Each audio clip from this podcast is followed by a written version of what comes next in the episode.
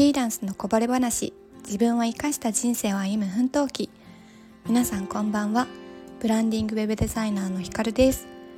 このラジオでは私がフリーランスとしてのお仕事や暮らしの中で気づいたことや感じたことデザインブランディングにちょっと役立つお話をお届けしています。はい皆さん3月22日の火曜日いかがお過ごしでしょうか？ちょっとお久しぶりの配信になってしまったんですけれども私はですねえっ、ー、と昨日ですね新しくこう半年ぐらいずっと温め続けていた新しいサービスブランドコーチングというものをリリースしましてでですね、まあ、まずは個別説明会に来てくださいっていうふうにご案内をリリースしたんですけれどもなんとなんと満席になりまして一晩で。めちゃめちゃ嬉しいです。いやーなんか自分で自分を驚いています。でもでもでも聞いてください。なんか不思議とずっとあこれ絶対うまくいくだろうなっていう謎の自信があって どういうことって思うかもしれないんですけれどもなんとなくこうすごくもちろんこの1週間とあと、3連休含めて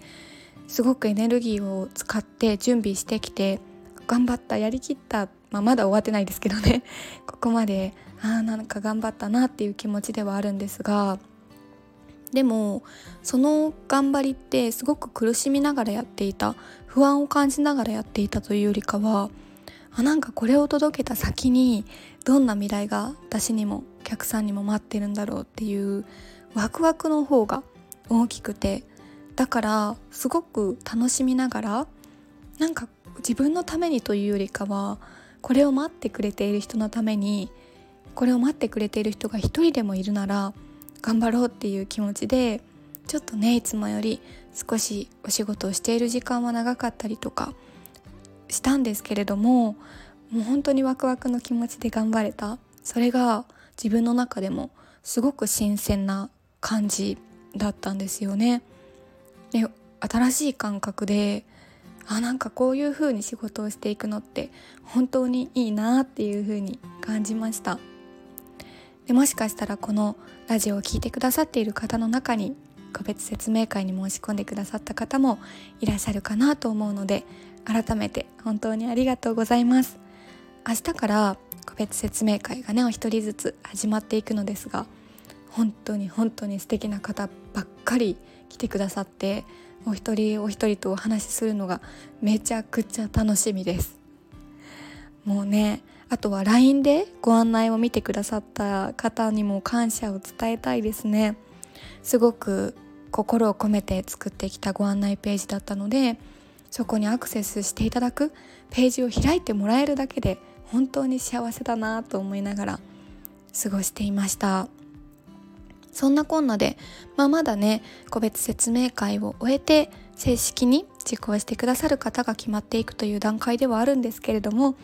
ここまでの一区切りとしてちょっと、まあ、裏側というテーマではありますがそこまで大それたことはしていないんですけれどもどんな気持ちでリリースを迎えたのかっていうところとそこまでどんなことをしてきたのかっていうのをちょっとお話ししたいなとか思って今日はこんなテーマで配信をしています。でですね裏側と言ってもあのすごく仕組み的な部分で何をしたかっていうのって受け取ったくださった方には分かると思いますし そこを私が発信することでもないかなと思うので、うんあのー、ね、そこはちょっと割愛させていただくんですけど私の中ですごく新しいことだったなと思ったのがリリース前に2日前に夜インスタライブをしたんですね。なんかこれまで思いが大切とかテーマ私のテーマとしてあなたの思いが価値になるっていうフレーズでやっているところでこうじゃあ私自身の思いって何って思う方もたくさんいらっしゃるかなと思ってそれを改めて伝えたいなっていうふうに感じたのとあとは私自身がその思いを大切にするようになったきっかけっていうところもぜひ皆さんに知っていただきたいなと思ってインスタライブをしました。ただですねこのインスタライブがかなり放送事故 になりましてなんかちょっと予想はしてたんですよ。だし人と比べてというかなんか悲しいことでもないのに過去のこと話すのたまにすごく悲しいことじゃないのに涙が出ちゃうことがあって何なんでしょうねこれ。ちょっと自分でも意味がわからないんですけどある一定の何かに触れるんでしょうねきっと。泣けてしまうポイントがありましてそこに見事に自分で突っ込んでいくということを今回したわけでインスタライブの時に。なんかもう全然うまく話せなかった。ちょっとねうまく話せなかったんですよ。でもそれですごく反省していたんです。全然うまく話せなかったしテーマと違う話しちゃったし全く役に立たない話してなんか思いを伝えるライブ配信にしようと思ったのに全然なんかもう尻滅裂本当に。って思ってああって思ってたんですけどなんかね次の日朝起きたらっていうのと、まあ、ライブが終わってからもすごい共感しましたとか共感して私も泣けてきましたっていうコメントがめちゃめちゃ来てああそうなんだって思って私自身がすごくなんか感情を出すのも苦手だったんですけどそうすごくなんかこう完璧を見せなきゃみたいな気持ちがあったんですけど今回そこの殻を破れたことによって自分一人だけのが抱えている悩みだと思っていた過去の悩みも今まさに感じている人がいるっていうことにも気づいたしそこでなんか勇気を与えられたりとか共感してもらえたりとか心を動かすことができたっていうのが本当に嬉しくて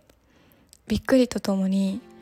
あなんか私はこういう風に人とつながっていくのがすごく向いているのかもなっていう風に思いました。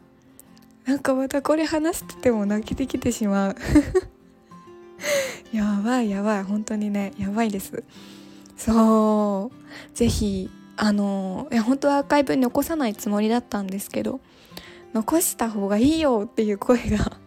多くて残すことにしました。なのでなんかどんなだったん？みたいな。思った方は是非インスタライブを見てほしいです。私のありのまますぎるありのままを